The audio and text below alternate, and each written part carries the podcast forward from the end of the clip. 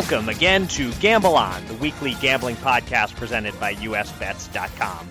I'm Eric Raskin, USBets managing editor and media director, and I'm joined by our senior analyst, Pulitzer Prize finalist John Brennan.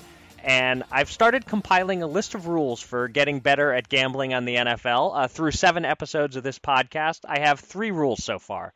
One, ignore all historical stats regarding 16 and a half point favorites. Uh, two, don't do parlays. And three, don't go head to head with John Brennan on Fast Five picks. What do you think of these rules, John? Mm, I would say yes, yes, and maybe. Um, I got to tell you, there was a there was some bad karma from you uh, for not being a team player in week one. Uh, I I noted that we were seven and three in week one, and you said, "Oh, we stand alone here. I'm four and one. You're three and two. I mean, you were just begging for the beating you've gotten the last couple of weeks. you're you're probably right. Although, again, in my mind, the whole concept of it was that this was a head-to-head competition, and the, the shared bankroll is is a different sort of thing. Uh, but yeah, you you may be right. There there could be karma biting me on this one. exactly.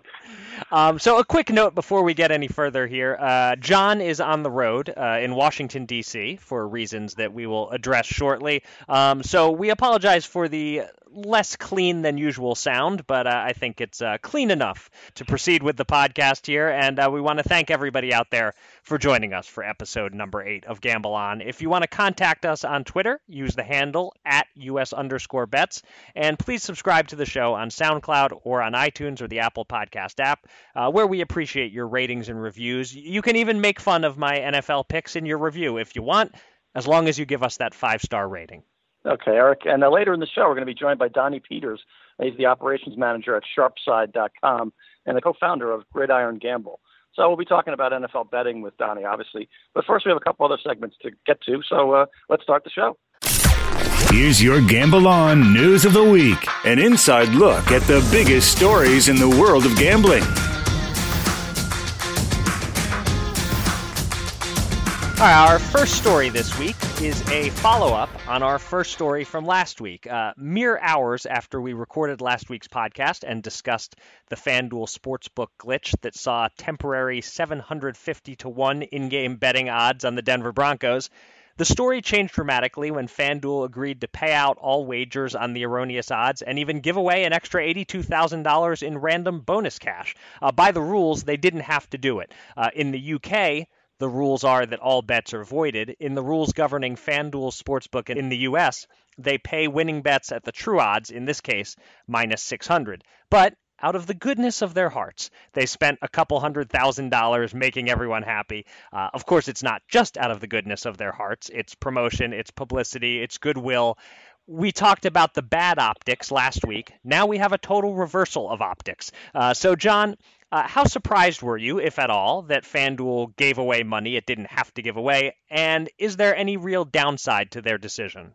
Well, I think what's so interesting is that more than 48 hours after the uh, mistake was made, um, they still had put out some uh, a press release saying that they were not going to pay it, and this is why. And it was unfortunate, but that's life. Um, and so clearly, the net by the next day, the amount of negative publicity they got, and you know, I mentioned last week that even GolfDigest.com had a story on it. So right. uh, that's pretty universal right there. So. Um, so that's a little surprising. Um, there's no downside of the money in the sense that uh, this company and uh, and DraftKings they've spent hundreds of millions of dollars on TV ads. I mean, a couple of hundred thousand is a rounding error for them. but uh, the only downside I can see is that it, they have to get the message out that this won't work next time. You know, yeah. there's no point in spending all this money and then running into more bad optics uh, in a couple of weeks. So I actually went by the Meadowlands racetrack where this bet was made in the and twice in the next few days after that, and I didn't see any new signage. Um, so it's interesting to see how they handle that um, because it's it's fine for them to say, listen, we did this thing, we didn't have to, we're we're nice guys, but you know we're not chumps, and so no offense, but uh, you know if a mistake's made again, you won't get your money. They got to figure out to way to say that a little better without using the word chump. I think. right, probably don't want chump in your signage, but uh, yeah. I, you know, the the big upside uh, here is that uh, I think it definitely gets them more new signups in New Jersey uh, than any paid advertisement would. Um, but uh, I, I, think you, you hit upon the exact uh, downside that, that I would focus on is is the precedent that it sets. Um, you know, and I, I, know they've gone out of their way to warn everyone that this is a one-time thing. Uh, next time we're following our own rules, but there are going to be people who don't know about this, who will feel ripped off, who will complain. Uh, you know, eh, there are potential PR problems down the road if there are more glitchy odds. Um, but yeah, I mean that's about the only real downside I see. Otherwise, it's all upside. It's all good for FanDuel uh, and the industry, really, that they spent this money. And uh, this is what you hinted at: is that uh, you're talking about a company valued uh, as of July. They were valued at 465 million dollars. Uh, I assume that's only gone up since mobile sports betting started. They can take a little six-figure hit. No, yeah, it's uh, they're definitely gone up, and they're probably going up beyond that. I mean, the numbers are going to be terrific for September once we get them in a couple of weeks. Yeah, all right, moving on to our second story. Uh, as noted uh, a few minutes ago, uh, you are in Washington, D.C. as we record this podcast. Uh, the reason is that uh, a few hours ago, you were among what was apparently a small media contingent uh, covering not the most watched hearing in town, as a House of Representatives subcommittee met this morning to discuss the notion of federal oversight on sports betting. Uh, the Supreme Court reversed PASPA back on May 14th, uh, but for some folks, that wasn't the end of the conversation. So we had about a 90 minute hearing this morning. We were told early on by Representative Jerry Nadler that it would be the first of many hearings. Uh, the quote unquote experts speaking included at least two people who are very opposed to the way things are being run state by state by right now, and at least two people who are in favor of the state by state framework. Nothing was resolved by any means, just a lot of opinions flying around. Give me your biggest takeaways and observations, John. Well, number one has to be, I think, Committee Chairman Sensenbrenner of Wisconsin uh, congratulating his Brewers on reaching the postseason and predicting that they would win the World Series, uh, thereby echoing my futures bet from uh, an earlier podcast from August. I think but, what's your biggest takeaway might not be um, everybody else's biggest takeaway in this case. Okay, so I'll give you a couple of I'll give you a couple others uh, okay. as well. Then, um, yeah, it was kind of downhill from there. Um, I think I noticed that struck me the most is that this is kind of a roundup the usual suspects from years past. Mm-hmm. Um, and the, the landscape has changed so much in five years that you know a lot of the concerns about um, uh, compulsive gambling, problem gambling, illegal offshore books. I mean, those are legitimate issues, but um, the landscape has changed, and uh, it it wasn't supposed to be that's going to be such a topic of this discussion. It was more about do we need a federal law uh, to uh, succeed PASPA and basically take this over from the states. And there really wasn't as much of that discussion as there should have been. Yeah, yeah. I, I jotted down a, a bunch of notes of, of, things that, that stood out to me. Uh, one of them was uh, the Representative Goodlatte uh, questioning geolocation. I found that ridiculous. You know, five years ago, sure, uh, but I, have seen it in action. Uh, it works. Uh, saying it doesn't is, to borrow an overused phrase, uh, fake news. Um, so that that that was one of the first things that stood out to me. Uh, and I, and I know you know you've uh, done some explorations on the whole geolocation setup, John, uh, and it, it seems uh, you you caught that as well as, as, something that was kind of absurd to be uh, throwing well, yeah, an alleged I mean, in front of. Well, yeah, I mean, basically, you that's what I mean. You have sort of the same notes from five years ago, and mm-hmm. you make a little bit of an update, like, well, I forgot that's legal now, so I'll just say they allegedly can do this because I don't really know that they can, and obviously they they have. So uh, another sort of downside for this is. Uh, you know, they had an expert from Nevada, which is great. That's fine. Mm-hmm. But um, they've been doing it for 70 years. I think having someone from New Jersey or Delaware or West Virginia or Mississippi, uh, for instance, uh, that would that would have helped a lot. To sort of, you know, David Rebuck obviously be uh, ideal from New Jersey, but um, from any of the states, really, to have someone uh, explain, you know, how it's worked, what the concerns are, what other states can learn from that. Um, do they ever start to think, gee, maybe this is too big for us? The federal government should do it, or you know, whatever. That would have been really interesting uh, insights, I think. Yeah, that's a good point, and that you know, as they've said, this is the first of potentially many hearings. Maybe David Rebuck would be invited to a future one. Yeah, certainly uh, some some representative of New Jersey uh, would might make sense. I think uh, of the uh, expert panelists, witnesses, whatever you want to call them, that they invited here, uh, it, w- it was a bit of a mixed bag. Um, the one who uh, I found most irritating was uh, was Les Bernal, the national director of Stop Predatory Gambling. Um, at one point, it sounded like he was a paid lobbyist for the illegal offshore sports books almost the way he was uh, uh, seemingly promoting them. But you know the juxtaposition between uh, his delivery, sort of sounding like that preacher warning you about the presence of the devil in your midst, uh, versus Sarah Slane representing the American Gaming Association, who was calmly stating a case based around facts. Uh, it was really a, a striking difference. Uh, and it, uh, our colleague Robert DellaFave uh, had a tweet that sort of captured that. He he, tweet, he tweeted, you know, reality parentheses state regulation has worked versus conjecture online gambling is the devil. Uh, that that struck me as a, a, pretty accurate assessment of, of what was going on at this uh, this hearing. Yeah, I, I understand that, and I think uh, Chairman Sensenbrenner had a, had a good question for a couple of the uh, guests. Um, you know, why would why would a lot of these people who bet thousands of dollars uh, a week sometimes um, with illegal bookmakers or offshore sites, why would they even go to the legal site? And unfortunately, there's not a great answer for that. I mean, the yeah, the deflection was sort of like, well, that's just the reason not to have to.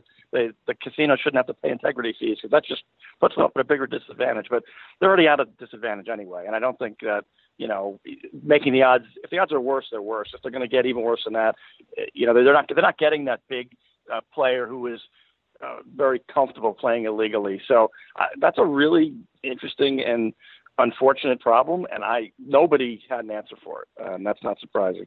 Right. Yeah. As as you wrote in your piece, uh, which is uh, up on USBets.com right now, uh, even you know Sarah Slane uh, sort of attempted to answer it, but ultimately, yeah, nobody nobody really had a good uh, counter to that one, and and that's why you know there's nothing wrong with I, I think conversation.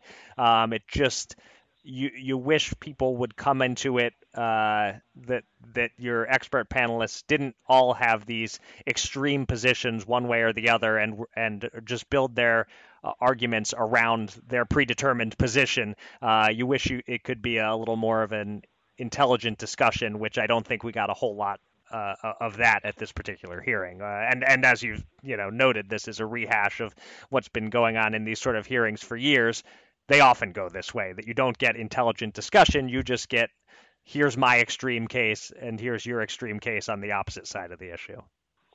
And this was sort of a, a lobbyist full employment act too. The uh, the uh, the pews were quite filled with uh, well dressed uh, gentlemen mostly uh, who uh, clearly uh, aren't just fascinated by this topic. There's there's a reason they were all there, and uh, so it was all good for them. You know, a lot of billing went on uh, this morning. Let's put it that way. right. So so a final note on this, then you know, spinning it forward and wondering, you know, what what the future holds here, what whether this means anything. Um, you know, my, my instinct is to say that this is much ado about nothing, sort of a first step in a long but probably uh, unimpactful process. Um, but then again, you know, I watched the online poker industry get decimated with a single piece of legislation passed in the middle of the night uh, a dozen years ago. So, so I kind of feel like the takeaway is that we can't get comfortable uh, entirely as supporters of the legal regulated gambling industry. It, it, it feels to me like nothing's going to come of this, but you just never know. Uh, is, do you have a, a different sense of, of where this goes from here? Well, clearly nothing's going to happen until the November elections, and right. um, it seems fairly likely that the House will flip, and it's possible that the Senate will flip. Uh, and if they both do, uh, then it gets interesting. First of all, um, uh, Senator Schumer has talked about uh, federal involvement here, and he would be in a, in a bigger position of power. Uh, and then even if that passes, it goes to a president who used to pre- uh, who used to own uh, uh, several casinos in Atlantic City, and whose approach to this is unknowable. I don't know if he would sign that bill right. or not. I really right. don't. Yeah, uh, unknowable is a is a good word uh, to define quite a few of his positions, uh, I suppose. Uh, but we can leave it at that and move on to uh, story number three. Um, our, our, third and final story concerns sports betting uh, in West Virginia. Uh, you had an excellent piece that ran on usbets.com Wednesday morning, John, uh, in which uh, John Cavacini, the president of the West Virginia Gaming and Racing Association, used the word chaos to describe the situation in the state. Long story short, sports betting launched at one of the state's five gambling properties about a month ago in time for the start of college football, and it launched a couple weeks later at the Greenbrier a property owned by the governor of the state, Jim Justice. Uh, things were progressing just fine, it seemed, uh, without the sports leagues collecting so called integrity fees. Uh, but now Governor Justice is supporting integrity fees, uh, and uh, Cavacini told you it, quote, borders on an ethics situation. Uh, also, in the last few weeks, West Virginia Lottery Director Alan Larrick resigned, and Lottery Managing General Counsel Danielle Boyd, who sounded so enthusiastic when I interviewed her about a month ago, she she got suspended, supposedly because she's opposed to the integrity fee. Uh, it's a messy situation all around. Um, so, John, do you think that this tug of war over integrity fees, uh, coupled with Governor Justice's involvement, uh, is a threat to prevent sports betting from really taking off in West Virginia? Well, I'm not an expert on West Virginia politics yet. I'm working on it. Okay. But uh, I, I, I think in the end, I, I really have to wonder if the governor may just stand down uh, on this because uh, it's clearly problematic politically. Um, there are all sorts of elected officials who are openly defying him on this and really uh, digging their heels in. Uh, and you know there are possible ethical issues here, whether you know literally to be you know reviewed by board or just um, sort of a, a, a, an uneasy feeling about it. But um, you know he's endorsing a revenue stream, for instance, that would give uh, money to every event, money from every PGA Tour event to the tour, which happens to hold an event at his Greenbrier Resort. Right. And um, what makes it worse is that I do I do know golf better than West Virginia politics. So um, the the Greenbrier tournament is near the bottom of the tour pecking order. So. Um, uh, in fact, they're not even having a tournament next year. It'll be back in 2020, um, but there's no guarantee it's going to be around forever. So, it would look like, gee, you know, the tour is sticking with them. It's interesting because, you know, he not in theory he not only gets the West Virginia uh, casinos and racinos to pay out, but maybe other states follow West Virginia. I mean, the tour would be pretty grateful uh, for that, I'm sure. Hmm. The the takeaway for me, and you touched on this uh, at the end of your article, uh, is it seems at least like all of this mess is going to delay the launch of mobile sports betting, which, uh, as we know, seems to be where, where the future lies, where the big money is. Um, so that's that's something to watch for. Just whether mobile sports betting takes a while to get off the ground because everyone there is so bogged down in trying to get the, the current issues straightened out. But um, yeah, I mean, it, it, with with regard to Governor Justice, it, you know, it certainly uh, stinks of, of a conflict of interest. Uh, it would seem to me that nobody should own a casino and make the rules that govern that casino. We'll see how it plays out. Um, but if by chance integrity fees do end up coming into play here. Uh, you know, it could really affect sports gambling in a lot of states if one state starts giving the leagues a direct cut. Um, so yeah, it's it's not a great situation, not a conflict-free situation, but um, interesting what you say about how it seems people people are pushing back. People aren't just uh, giving in to to what the governor seems to want. Yeah, I noticed that. I mean, in New Jersey, everybody pushes back at everybody, but that's uh, that's Jersey for you. This right. is a little bit of a more genteel state, so when they do this, it really tells me something. Ready to prove how smart you are and win some prizes? It's time for the Gamble On Trivia Question of the Week.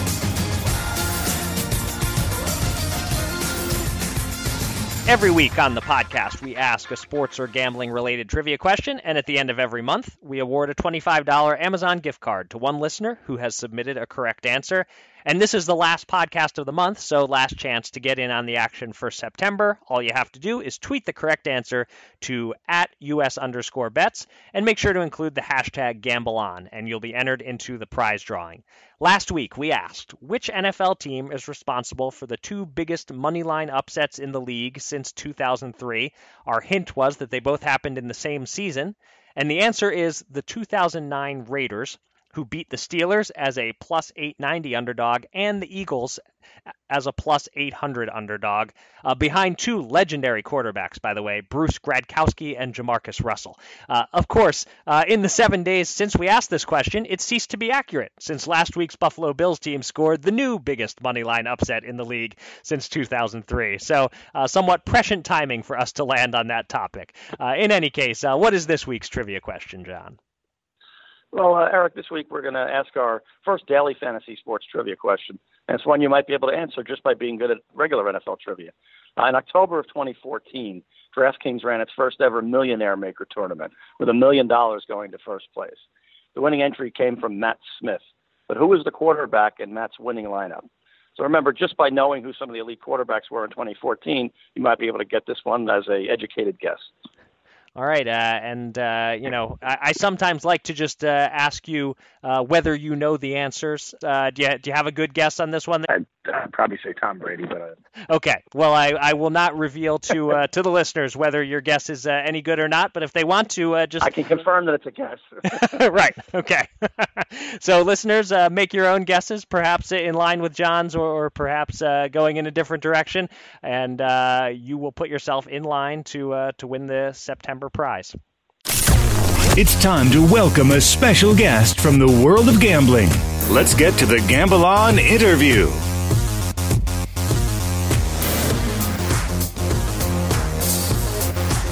We now welcome to the show one of my personal favorite podcast personalities. Uh, I first started listening to him on the Poker News podcast several years ago.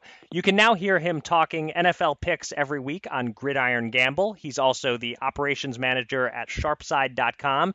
And as of just this month, he's the new managing editor of pocketfives.com. Donnie Peters, welcome to Gamble On. Thanks, Eric. Thanks for having me on my pleasure, and I should say on behalf of John, our pleasure. We're really looking forward to talking to you. And the place I want to start here, uh, what you've done with uh, with Gridiron Gamble is really fun. You're part of the collective, a, a four person group uh, entered in the Las Vegas Super Contest. Every week, you guys debate your picks and use a system to enter the five picks that best represent the opinions of the whole group. Uh, I believe you guys are eight, six, and one through three weeks this year, so pretty good, top 25%. Uh, I'm curious. Do you think you've improved as an NFL bettor over the last few years thanks to this process? Oh, definitely. I mean, and largely because of the three co-hosts that I have alongside of me, uh, Brett Collson, Mo Nuwwarah, and Rich Ryan. Uh, just being able to constantly talk sports and sports betting with them, seeing things from other perspectives, them, you know, pushing some advice on me or things that I just don't really think about um, has really helped me overall. I've learned, you know, just generally a lot of different new ways to think about how to approach sports betting, the entire process from start to finish.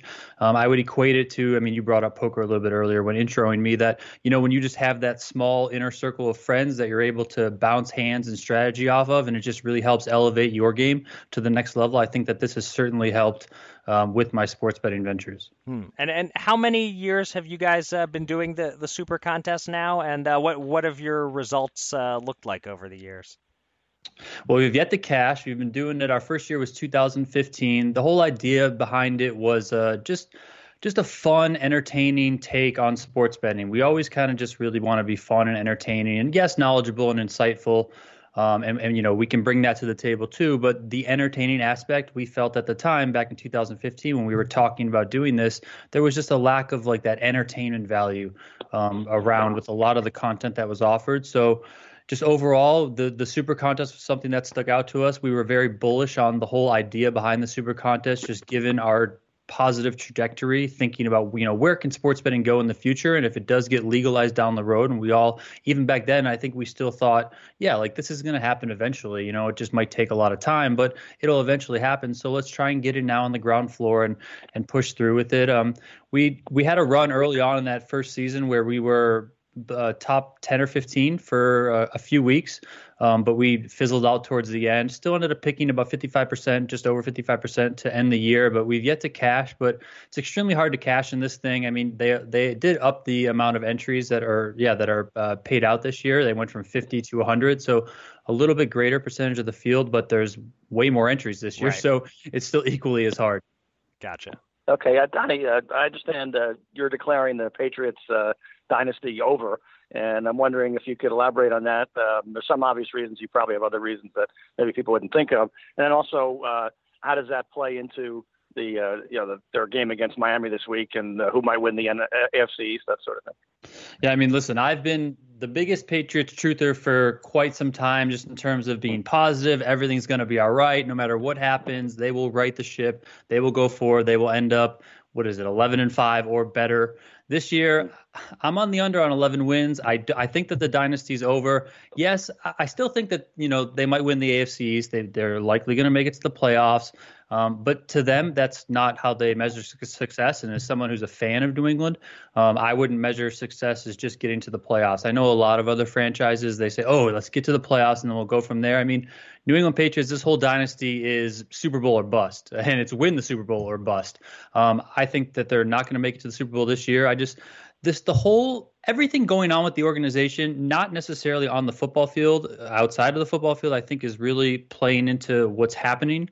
Um, just the whole kind of three-headed monster that is Bill Belichick, Robert Kraft, and Tom Brady, and how they're all sort of at odds with each other. I think that that started um, last year when Robert Kraft stepped in to basically deny Bill Belichick from moving on from Tom Brady to Jimmy Garoppolo. That's what I believe Bill Belichick wanted to do. I know a lot of people out there believe the same sort of thing. I think Robert Kraft intervened, and that sort of just threw a wrench into the whole system. Um, it's it's amazing that that it lasted for 18 years now.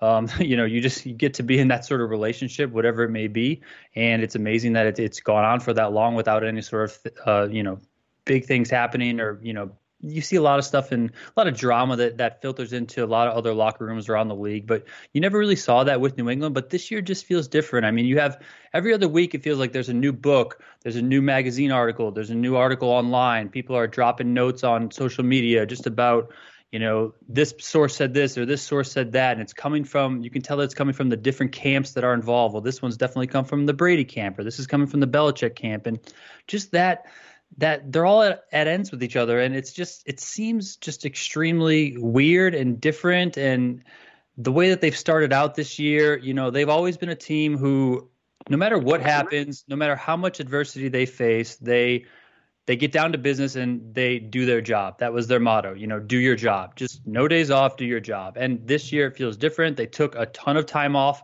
in the preseason. Brady showed up late. He didn't seem to care. He was doing the whole family thing.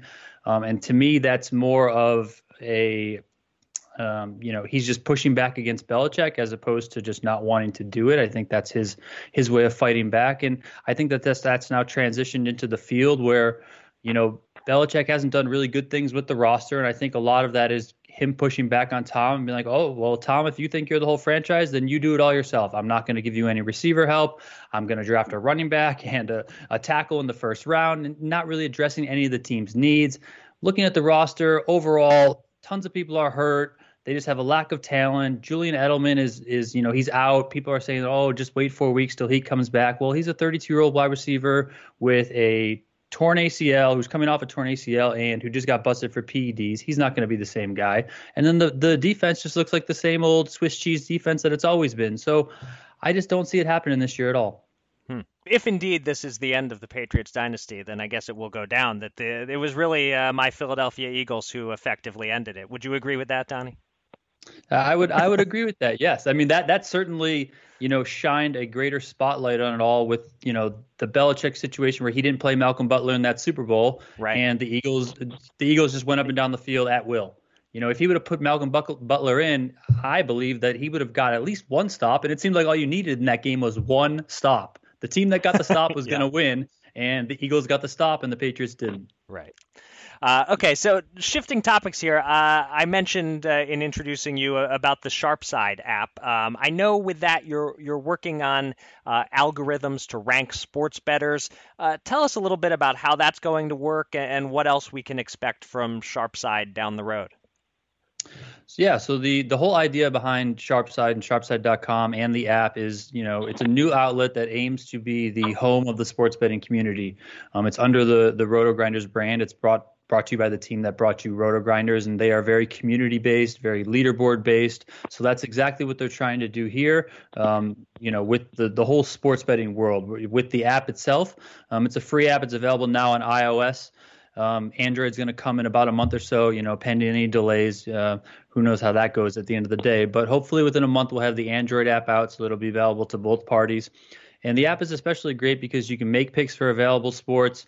Um, you can view and give betting advice. You can track your results. You can see how you stack up against other people in the community on the various leaderboards, whether that's an overall leaderboard, whether that's a leaderboard specific to a certain sport and then hopefully you know we hope to take a lot of that data that we get and we collect through the app and and turn it into some good content so you can see you know if, if eric raskin uses the app and and he's really good at picking the philadelphia eagles unders and he's 9 to 0 when, whenever he picks the eagles unders well then maybe you want to tail him see his advice and then take that stuff that you learn and, and go to an actual betting window somewhere and, and place a bet and use that that knowledge to your you know to your power that is a very much a fantasy-based hypothetical that you used there. I don't think I'll ever be nine and zero oh on anything sports betting related, but uh, but uh, yeah, cool. So, sounds like uh, definitely a, a, a, cool project there. Uh, yeah, I just wanted to ask you about legalization of uh, sports betting in states like New Jersey. Uh, there's likely some fans who they they know what a point spread is. They'd see it every week. They might informally sort of make some picks, but they maybe didn't even keep track, or you know, it was just very casual. But now uh, now they're going to risk risk money and dive into the deep end. And I was thinking of what are a couple of rookie mistakes to avoid, but I, I think of your first answer too about you know you feel like you've learned some things that you might have had a tendency that is kind of human nature, and then you know you've learned from from the, the colleagues of yours. So you know what what uh, what's a typical rookie mistake that uh, that you might be able to help these guys avoid? Yeah, well, I think there's three big things that a lot of bettors fall into. A lot of new novice betters. Uh, myself, I fell into this a lot many years ago. I sort of worked my way out of it, as you mentioned, just also dealing with the guys that I talk to on a regular basis. They helped me get out of it. Um, number one, following the public or following the hype. Uh, you see that a lot with, you know, everyone's lining up to bet the Patriots every week. Well, the Patriots are the best team. I'm just going to line up and bet them. Well, the sharp bettors will tell you that they can almost just bet against the public, not even knowing what's happening in the game, what the injury reports are, whatever, just fading the public at any turn. You also see this a lot with uh, like HBO's Hard Knocks, a lot of hype around any team that's on that, just because they're in in that public eye much more. Um, and you know they're always going to try and paint things in a much more positive light than might be reality. So just tend to not follow the public or the hype as much and, and, fade that side of things. Secondary to that, you know, don't panic and don't chase your losses. You see this a lot on Sunday Night Football and also Monday Night Football. With Monday Night Football, you see it. Oh my God, these people freak out. Oh my God, I lost 25 units on Sunday. I got to chase it. I got to I gotta I gotta bet the game when I probably don't think that, that I'm going to be finding value in any sort of bet is one part of it, and then also you tend to overextend yourself with how much you're betting, which is another mistake. So I think that that falls into a lot, and then also just betting too many sports or too many games. Once you get into sports betting, you know you catch the fever and you want to do it and you want to do it more. It's you don't need to bet every single game on the slate. You know, you don't need to bet every single sport out there. You don't need to fire up the 12 baseball games tonight, you know, every single prop in the Rams and Vikings game and, you know, then go into Sunday and bet every single football game that's on the schedule. You don't need to do that. You can just pick out, you know, two or three really good bets that you feel really confident in that you think provide a lot of value and you can just go go that way. Just just be able to temper yourself you know you know don't don't just go nuts because everyone else is doing it and, and overextend yourself because next thing you know you're going to have no money to bet with Really interesting stuff. Uh, thank, thanks so much for joining us, Donnie, and sharing your insights. Uh, I'll note that uh, everyone uh, should download the uh, the Sharpside app, subscribe to the Gridiron Gamble podcast, and you can also follow Donnie on Twitter uh, at Donnie underscore Peters, uh, especially if you want to watch him lose his mind in real time during Patriots games. That's always fun. Uh, so uh, thanks again for coming on, Donnie, and great talking to you. Thanks for having me, guys. I really appreciate it. I'm a big fan of the show, and it's always a pleasure. Two men. Two men. $10,000. Will they run it up or blow it all? It's time to check in on the Gamble On bankroll.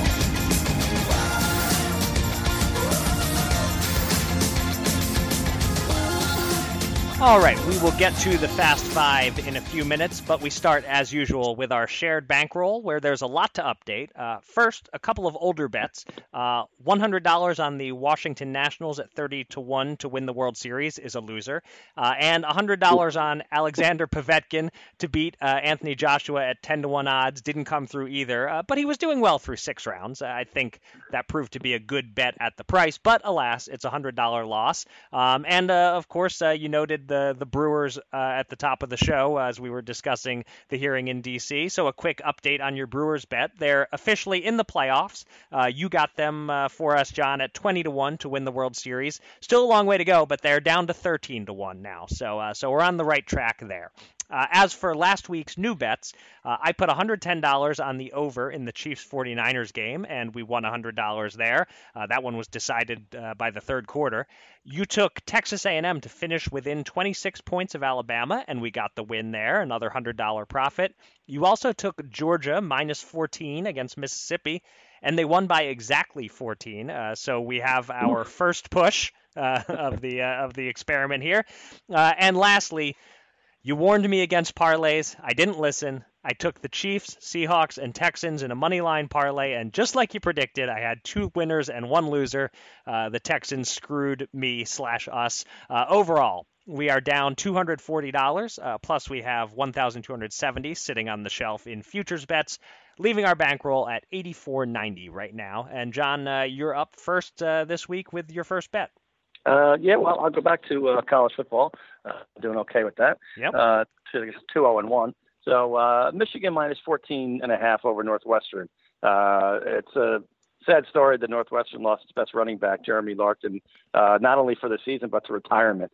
He has a serious spinal issue, and, and they can't risk playing in the game again. So um, that's very unfortunate. It, it's a practical and it's an emotional hit for a staggering Northwestern team. So um, I, I think Michigan, uh, you know, need needs a a big big win, and here's the big chance to get it. I'm doing 110 to win 100 there. Okay. Um, well, I found uh, a couple of NFL futures bets that I like this week. Um, so the first one I'm going to make here is is a long shot bet on Play Sugar House. Todd Gurley is listed at plus 1800 to win MVP. Uh, that's a staggering price. You know, at FanDuel, he's only plus 1000, uh, but on Play Sugar House, uh, he has the fifth shortest odds behind Rodgers, Brees, Brady, and Mahomes, but they're all plus 650 or less. Uh, and then there's this huge drop all the way to plus 1800 where you find Gurley. Um, I don't think an injured Aaron Rodgers is a great candidate. Same with Brady, the way things are looking now. Uh, Brees, yeah, he's a strong candidate for MVP. Mahomes, yes, so far, although he might hit uh, a rookie wall at some point. And I know he's not a rookie, but uh, as a starter, at least, he's in his first year. Um, but Todd Gurley, there are two things I love in his favor. One, the Rams are the favorite right now, I'd say, to finish with the best record in the NFL. They're in a really soft division with the Cardinals, Seahawks, and suddenly Garoppolo-less Niners. A really good chance the Rams end up something like 14 and 2. Uh, and second, Gurley was the runner-up to Brady last year, uh, and that sticks in voters' minds. You know, if it's close, they might want to give it to the guy who nearly won it last year. So, all things considered, uh, Gurley, I think, should be about plus 1,000 or plus 1,200, but he's plus 1,800. So, I am jumping on it for $50 to win 900. All right, Eric. I think they call that a value play, and uh, you uh, you well you well thought it out at least. So uh, even if it doesn't win, at least you well thought it out. So, no, For it, what it that's worth. Sense. Yeah, and uh, all right, my other one, uh, do one more golf pick in the finale of the season uh, of tournaments that people actually watch, which is going to end until February. Uh, and this is uh, the Ryder Cup, of course. And uh, I'm sorry to say, you got to go Europe over USA in this Ryder Cup. Uh, I much prefer the form of the bulk of the Europeans uh, compared to Americans like Mickelson and, and Jordan Spieth. Tiger is due for a little bit of a letdown, believe it or not, and he's not as right as much a Ryder Cup killer that people uh, think he even at his peak. So um, I, I really like Europe anyway uh, on a neutral course. It's not a neutral course. Uh, the course in Paris punishes big hitting, inaccurate drivers, which the American team is chock full of. And um, so this looks easy. And, uh, you know, any, any of the American sports books here, you have uh, Americans being favored on the road against Europe, which is crazy. So hmm. I'm looking at 200 to win uh, 260. Oh, okay. Yeah, that sounds like a, a, pretty good bet. Although it does make you a, a, bit of a traitor for betting against the USA. Yeah, but does. yeah, you know, you got to do what you got to do to pad your fake bankroll. It's not personal; it's business. Right. Exactly. All right, so our last bet here, uh, I have another futures bet uh, on the NFL, but a safer one here, a favorite, not a long shot. Uh, the Eagles, uh, not looking terribly sharp to start the season, are all the way down to minus 167 at Play Sugar House to win the NFC East. Uh, they have the look to me of a team designed to peak in November and December. I think they're a better team than what we've seen so far. But despite looking shaky, they are two and one, uh, and and I really don't see the Giants or Cowboys catching them. Washington is a little bit of a live underdog, but I'm not terribly concerned. I think this is a good price. I'm risking 300 to win 180 on the Eagles to win the NFC East. And uh, we wrap up now with the Fast Five. Uh, after week two, you were six and four. I was five and five, and you extended your lead quite a bit. Uh, you went two and three in week three to move to a respectable eight and seven. I went an ugly 0 4 and one to slip to five nine and one. Uh, you're up first this week uh, with your Fast Five, John. Yeah, I had the uh, our, our, worst beat of the year so far in that Raiders Dolphins game. Raiders were getting four and a half points, and they're only down four uh, in the red zone about three minutes left. And so Dolphins intercept in the end zone, which is fine. The Raiders are still covering. All they got to do is try and run out the clock. Instead, there's something up the middle, and it's about 70, 80 yards for, for a covering touchdown. That was that was bad. But let's move on. Let's move on. right. So, uh, in fact, to move on to uh, tonight, Thursday night, uh, Vikings getting six and a half points over the Rams. Uh, you know, there's a trend in the last number of years that uh, teams that play on Thursday on the road that go two time zones west, uh, they they're not winning any of these games. Uh, and uh, that makes sense. You know, the road team on Thursday is under a big disadvantage anyway. But uh, to go two time zones and to go two time zones west is brutal. But this time, I think the line is finally overreacting to that. The uh, Vikings had a disastrous game last week, but they're way better than that, and um, they're going to show it, I think, tonight. And then next one, I got the Bears minus two and a half over the Buccaneers. I like to say I, I love the lines that are different due to some last minute loss that happened, like the Bears did to Green Bay in the opener. So, uh, you know, Aaron Rodgers pulled off a miracle. That's great.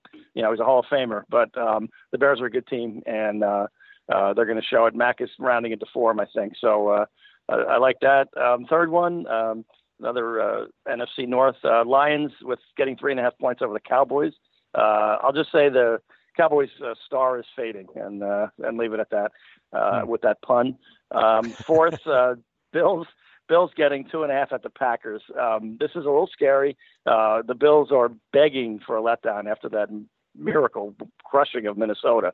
Um, but and so maybe they're due for letdown, but maybe Aaron Rodgers doesn't finish this game either, the way things are gone for him. And if he doesn't finish the game, the, the Bills have a shot at an outright win. And finally, um, going Saints giving three and a half over the Giants, uh, who beat me. That was the one game that I got beat up last week. Uh, I give the Giants credit, but um, I still don't see it. Uh, their offensive line is terrible, and um, I don't think they can stop Brees at all. So uh, those are my five. All right. Well, uh, for for the first time, John, we have uh, some shared picks. Uh, two two out of the five, uh, we actually made the same picks. Although I want to clarify one of yours. I think it might have just been uh, misspeaking. Uh, I think you said the Bills line was two and a half. Uh, I have uh, ten and a half ten written down. Okay, good. I just, either either I misheard you or you misspoke, but okay, we're on the same page there. It is it is ten and a half. Okay. Um, so before I reveal exactly what my picks are, I'll just note two teams I was tempted to take but won't. one of them would have been in conflict with one of your picks. I was tempted to take the Rams uh, at uh, minus six and a half against the Vikings. I just sort of like that half point under the touchdown. Um, but Thursday games can be weird. I, I, decided to just stay away from that one. Uh, I also was tempted to take the Chargers, uh, giving nine and a half to the 49ers, who are without Garoppolo and, and thus without any hope on offense. But I just don't trust the Chargers coaching staff. Uh, I think they'll win, but it might end up under 10 points, even though it shouldn't. So I'm staying away from those. Here are my five picks. First, I've got the Bengals plus five on the road against Atlanta. Um, I don't necessarily believe in the Football Outsiders DVOA stat as the be all and end all, but it's a helpful guide sometimes. And the Bengals are ranked uh, as their number four team in the league in total DVOA. The Falcons are ranked number 27. Uh, I'll happily take uh, Cincy getting five points there. One that we have in common is I'm taking the Bears also uh, at home against Tampa Bay. Uh, the Fitz magic has worn off. The Bears have a very good defense. Uh, I like that half point. Uh, I, I, think uh, Chicago will win by a field goal or more. Um, following the John Brennan plan, uh, as stated last week, I too am taking the Bills as a big dog getting that 10 and a half at Green Bay. Uh, I'm reversing my position from last week on the Packers, uh, where I said I thought Aaron Rodgers looked fairly healthy. Uh, he does not look all that healthy. I think this line is a point or two wider than it should be. Uh, so, uh, like you, I'm taking the Bills on that one. Uh, next pick here. Uh, I like the Eagles giving three on the road against Tennessee. Uh, my team is starting to get healthy. Wentz is more or less Wentz. Alshon Jeffery might be coming back. Uh, the Eagles have looked kind of ugly so far, as I discussed with my futures bet on them. Uh, that's keeping their line down here. Uh, but I think they're ready to start rounding into shape against a Titans team that, yeah, they've been winning. I think they have a good defense, but they've been winning even uglier than the Eagles. So I'm putting my money behind my team this week. And lastly, uh, another three point road favorite like the Eagles. Uh, I don't think that the Seahawks are actually all that good, but I think they're a notch above this Arizona team that they're playing. I like Seattle to win and cover. Uh, so if you do well this week uh, in the Fast Five, uh, I'll probably do well too. If you do poorly, I'll probably do poorly too, uh, since we're aligned with each other. I'm rooting for us both to go 5 and 0, of course. How's that for, for helping my karma? That, that you, you might see the difference right there. Okay. All right, well, that'll do it for this episode of Gamble On. Thanks, everybody, for listening. You can find me on Twitter at Eric Raskin and John at Bergen Brennan, and follow US Bets at US underscore bets. And head on over to usbets.com for all the latest news and analysis from the world of gambling, and subscribe to this podcast on SoundCloud or on iTunes or the Apple Podcast app. And with that, John, I hand it over to you to take us out. Uh, Eric, you got to get at least two wins this week. what else can I tell you? Uh, so until next time, everybody, uh, gamble on.